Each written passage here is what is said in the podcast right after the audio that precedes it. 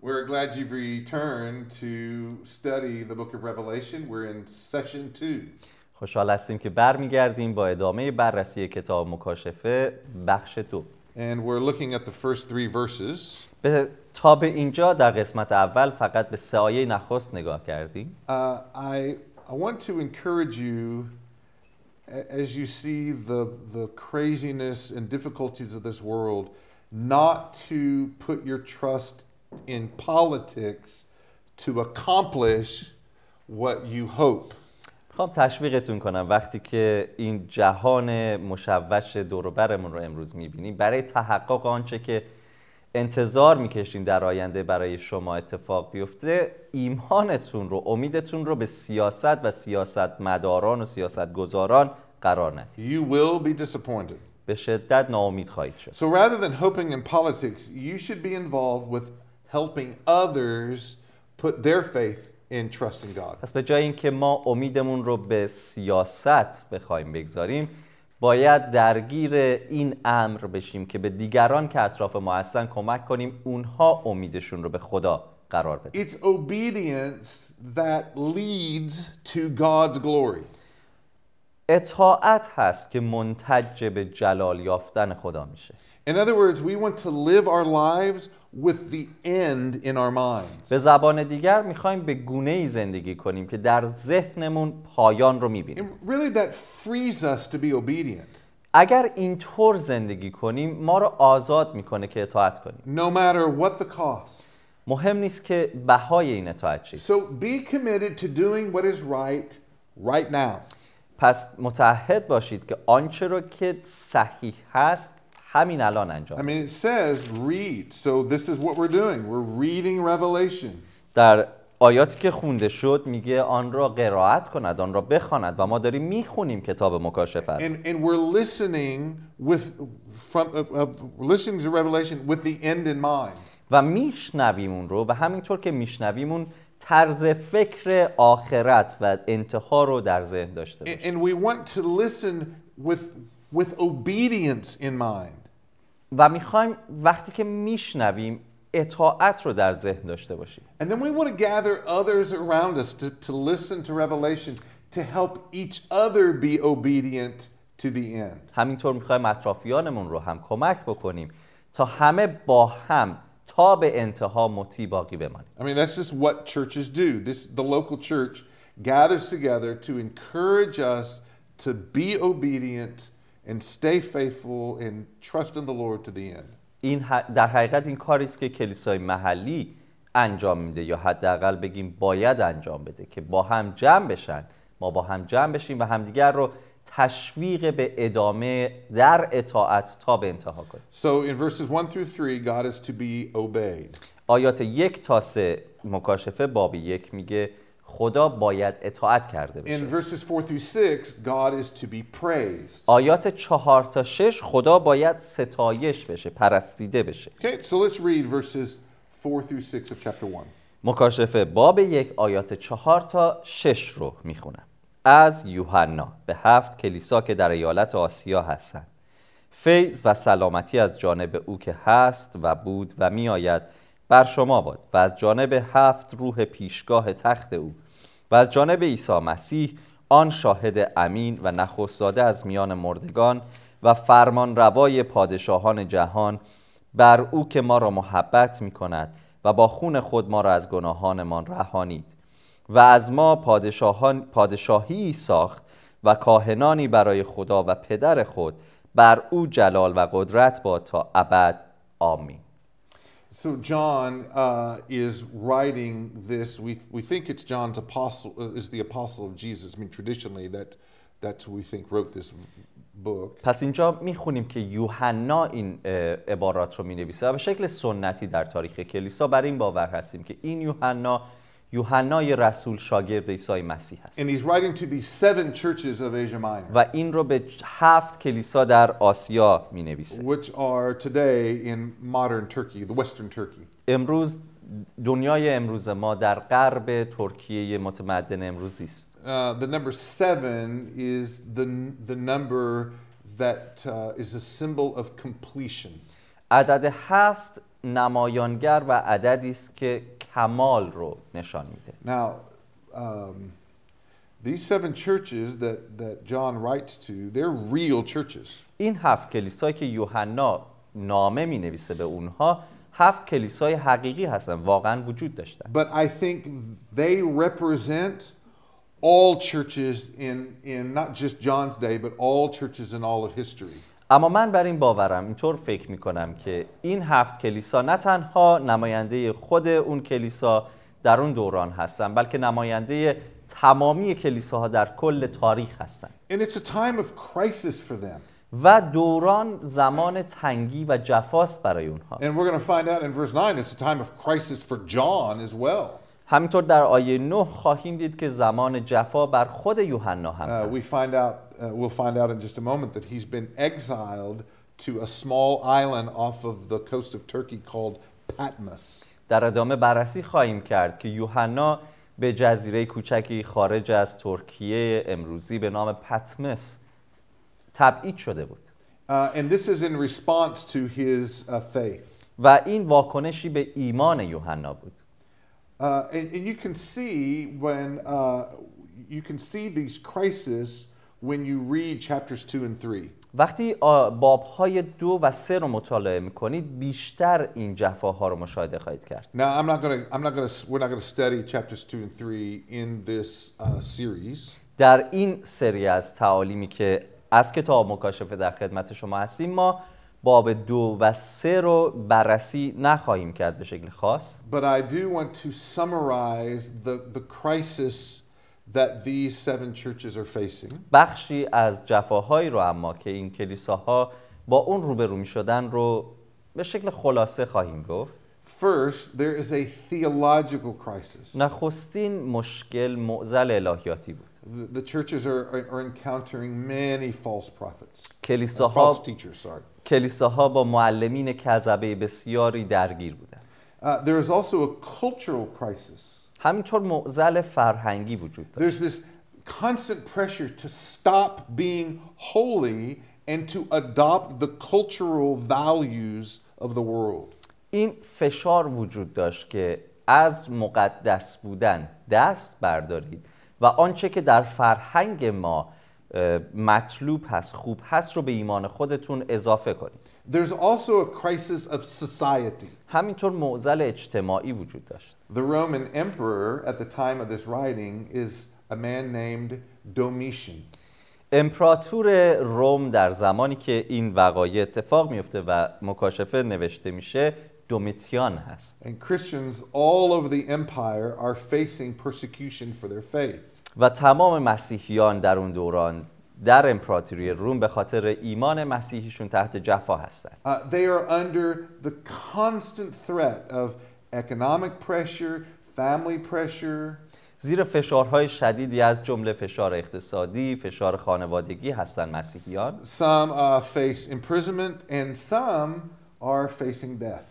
برخی به زندان افکنده شدند و دیگران بودند که کشته شدند حتی Now, the, it's not an organized persecution uh, by all the Roman Empire.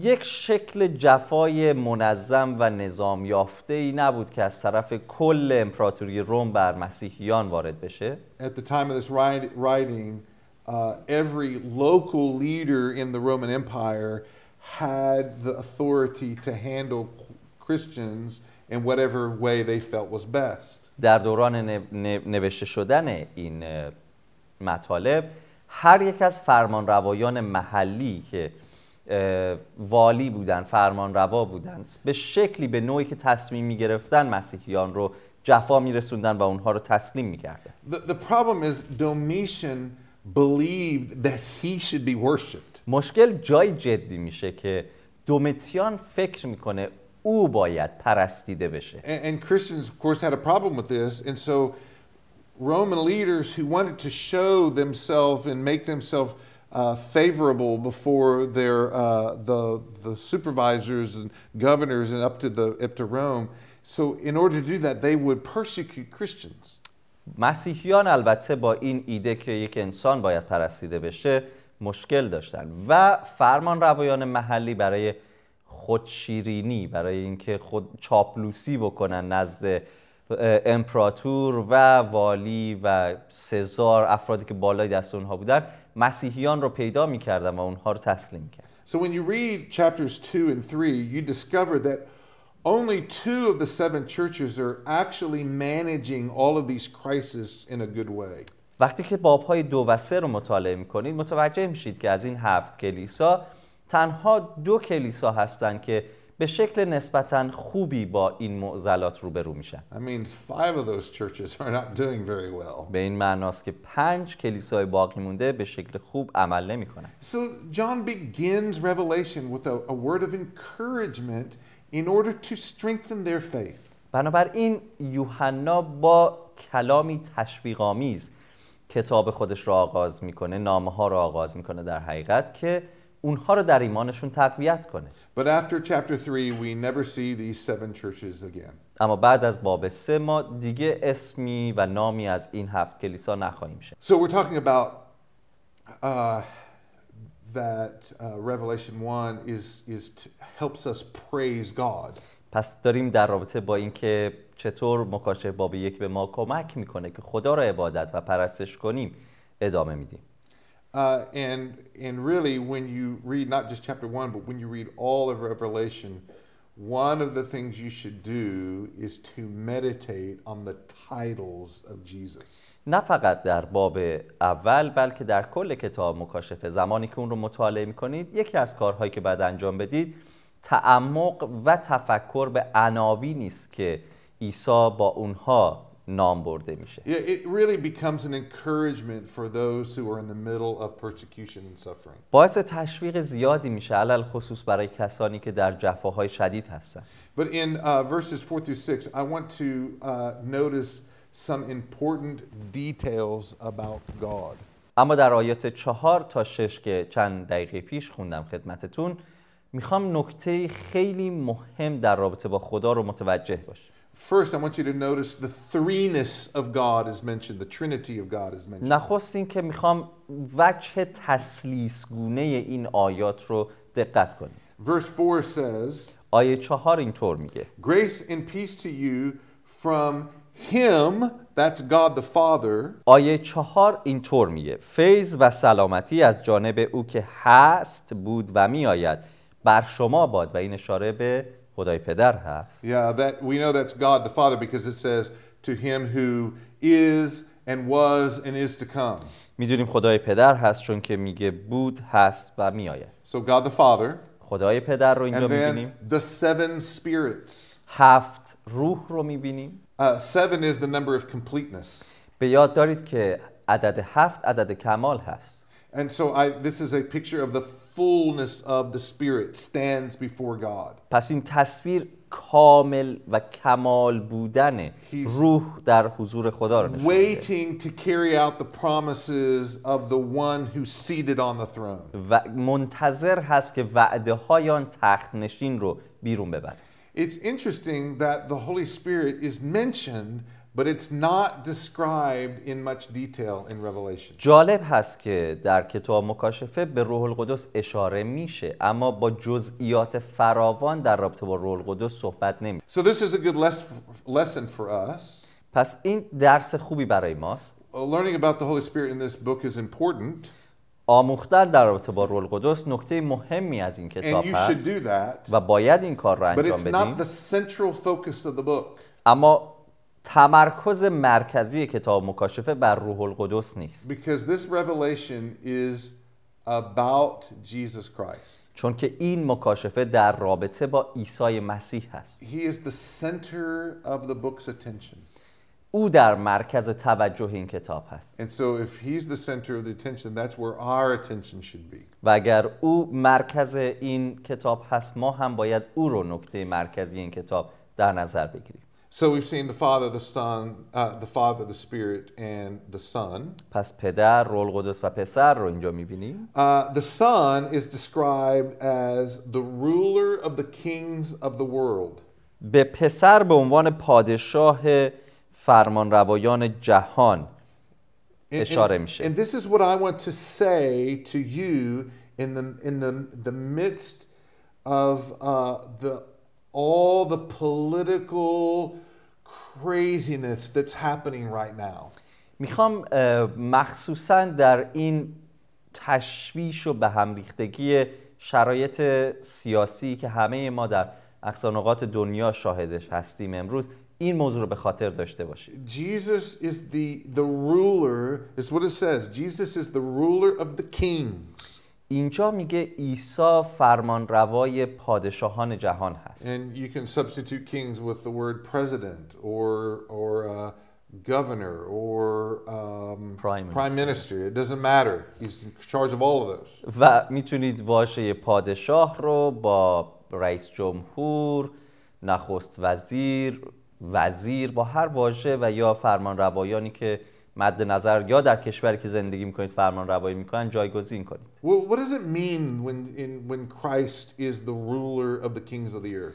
ولی این واژه و این عبارت او فرمان روای پادشاهان جهان است به چه معناست؟ Well, first, I think it means that all of the, the world's leaders are appointed and dismissed by Christ. اولین نکته که به ذهن من می‌رسه این هست که تمام پادشاهان جهان توسط عیسی بر اون مقام و به اون منصب گذاشته میشن و توسط عیسی مسیح هم به زیر کشیده میشن Daniel chapter 2, verse 21 says, God changes times and seasons.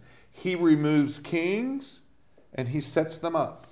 دانیال باب دعای 21 اینطور میگه که خداوند هست که زمانها و فصول رو در دست داره اوست که فرمان روایان رو مقرر می‌کنه یا اونها رو به زیر می‌کشه Uh, Jesus says in Matthew 28 18, All authority has been uh, given to me in heaven and on earth. عیسی مسیح در متی 28 18 اینطور میگه که تمامی اقتدار در آسمان و بر زمین به من داده شده So I think that includes God's authority to remove kings and set kings up. Those things are given to Christ. و من فکر می‌کنم که این اقتدار که او پادشاهان رو مقرر رو کنه عیسی مسیح و اونها رو به زیر بکشه هم به او بخشیده Or شده to say it another way, the Father appoints kings and rulers through the Lord Jesus.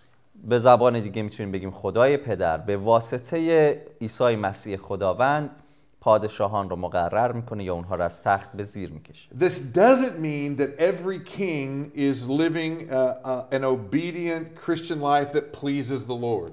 این نکته به این معنا نیست که تمام پادشاهان و فرمان روایان در, نقطه در اقصا نقاط جهان به گونه ای زندگی و حکومت می‌کنن که خدا رو خوشنود می‌کنن And if you look at the Bible, you'll see that God often uh, ordains, uh, appoints, and dismisses things that uh, do not please Him completely. اگر در کتاب مقدس دقت بکنید گاهی خدا اجازه میده آنچه که او رو خوشنود نمی‌کنه رخ بده و گاهی وقتها ممانعت از وقوع اون اتفاق می‌کنه Sometimes Jesus may overrule the sinful acts of, of rulers. گاهی وقتا ممکنه که عیسی مانع بشه از اون اعمال گناه آلود و فرمان روایان And sometimes God, Jesus makes their sin, their, their evil, a part of his wise plan. گاهی هم عیسی مسیح اعمال شرارتگونه این فرمان روایان رو تبدیل به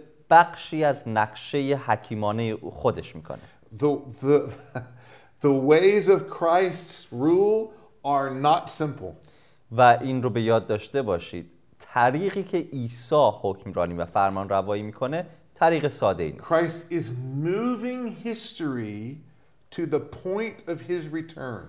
تمام تاریخ رو عیسی داره حرکت میده به جنبش در آورده به سوق میده به سمت بازگشت خودش All rulers, whether they are obedient or not obedient, are a part of his plan to honor his name. تمامی فرمان روایان و پادشاهان فارغ از اینکه او را خشنود می‌کنن از او اطاعت می‌کنن یا در نااطاعتی از او به سر می‌برن بخشی از هدف و نقشه او که سوق دادن تاریخ به سمت نقطه بازگشت اوست می‌باشد So when the governments persecute you for your faith, I, I think it's difficult to remember this truth. زمانی که. فرمان روایان شما رو ما رو برای ایمانمون تحت جفا قرار میدن مطمئنم که به یاد آوردن این موضوع زیاد راحت نیست اما اون رو به خاطر داشته باشید Secondly, Jesus controls what earthly rulers do. نکته دوم این هست که عیسی آنچه را که این فرمان روایان زمین انجام میدن رو نیز کنترل می‌کنه Uh, there's a good story in Genesis chapter 20. داستان خوبی در پیدایش باب 20 وجود Uh, داره Abraham and Sarah come through a land where Abimelech is the king. ابراهیم و سارا پیش ملک پادشاه میان And Abimelech is about to be, make a very bad decision. و ابیملک نزدیک هست که تصمیم خیلی اشتباهی بگیره And God comes to him in a dream and و خدا- that course of those decisions. خدا در رویا به او ظاهر میشه و تصمیم او رو تبدیل می‌کنه So sometimes گاهی God restrains evil گاهی مقاومت می‌کنه خدا اون می‌گیره اون like he شرارت did in, رو uh, مانع میشه 20. مثلا مثل کاری که در پیدایش با 20 انجام And میده sometimes he will let evil take place. گاهی هم اجازه میده که اون شرارت وقوع بیابه And we are not always able to see his purposes in that, in, in, in the process. Uh, we don't always see what God's و doing. واقعیت این هست که ما همواره و همیشه قادر نخواهیم بود که نقشه های او و برنامه های او رو در پشت این اتفاق ها But ببینیم we must believe that his control of earthly leaders will bring about his glory in his time. اما این رو باید بهش اعتماد داشته باشیم که هر کاری که او انجام میده و یا اجازه میده که رهبران این جهان انجام بدن در نهایت منتج به جلال یافتن او در زمان موعود خواهد. I've had uh, Iranians ask me, you know, why does God allow us to remain in this uh, situation that we're in uh, with the leaders who are uh, bringing us suffering? داشت وجود داشته ایرانیانی بودن که از من برادران خواهران ایرانی پرسیدن فکر می‌کنی چرا خدا اجازه میده که ما برای این مدت زمان طولانی و به این شکل تحت جفا قرار بگیریم I, don't know. پاسخ من همیشه این بوده But I can نمی‌دونم promise you this اما این رو می‌تونم بهتون قول بدم no decision هیچ تصمیمی is made by any ruler توسط هیچ فرمانروایی گرفته نمیشه without the permission and purpose of Christ. بدون اجازه و هدف عیسی مسیح Jesus is the ruler of the kings of the earth. عیسی فرمانروای پادشاهان جهانه And when we come back, we'll continue to look in this session uh, as we as we uh, look at verses four through six. وقتی که برگردیم در جلسه بعد ادامه این باب رو و بررسی اون رو با شما خواهیم بود